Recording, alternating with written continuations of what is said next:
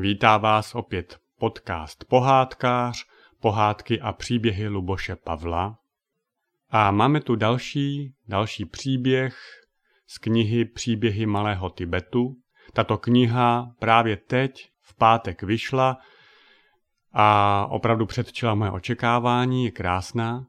Takže pokud máte zájem, můžete si ji objednat přes moje stránky www.lubospavel.cz nebo přijďte na křest, který se koná 17. dubna v Noudi Roxy od 19.00.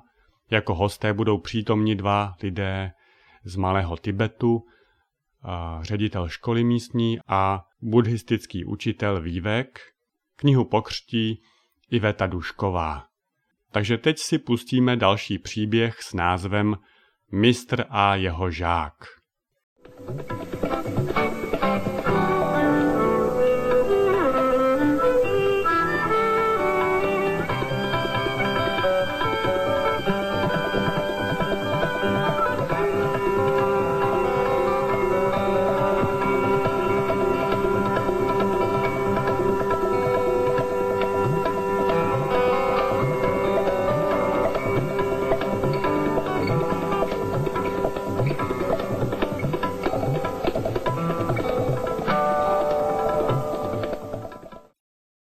Mistr a žák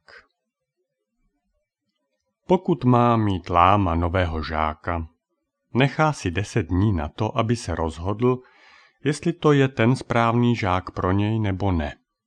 A žák má také deset dní na své rozhodnutí. I pro něj je důležité zjistit, zda bude tento láma pro něj nejlepším učitelem. Následující příběh je pro mnohého žáka poučný v tom smyslu, jaký přístup má od mistra očekávat a jaké věci jsou skutečně důležité. Žil byl jednou jeden láma a k němu přišel jednoho dne student a zeptal se ho, zda by u něj mohl nastoupit do učení. Láma se na mladíka pozorně zadíval a pak řekl, uvidíme, jestli zrovna ty máš být mým žákem. Pojďme se nejprve projít. A kam půjdeme? zeptal se zvědavě student. Však to poznáš, nemusíš se ničeho obávat. A tak oba vyrazili a šli do hor.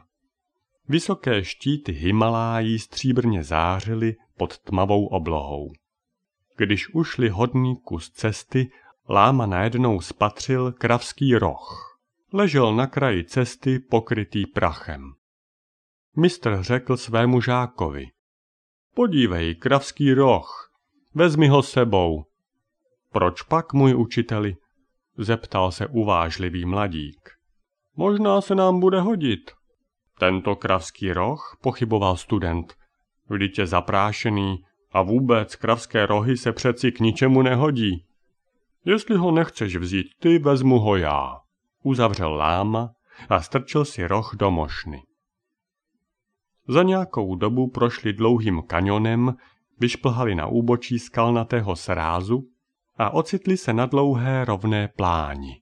Kráčeli stále rovně a student pořád nevěděl, jaký je smysl této procházky.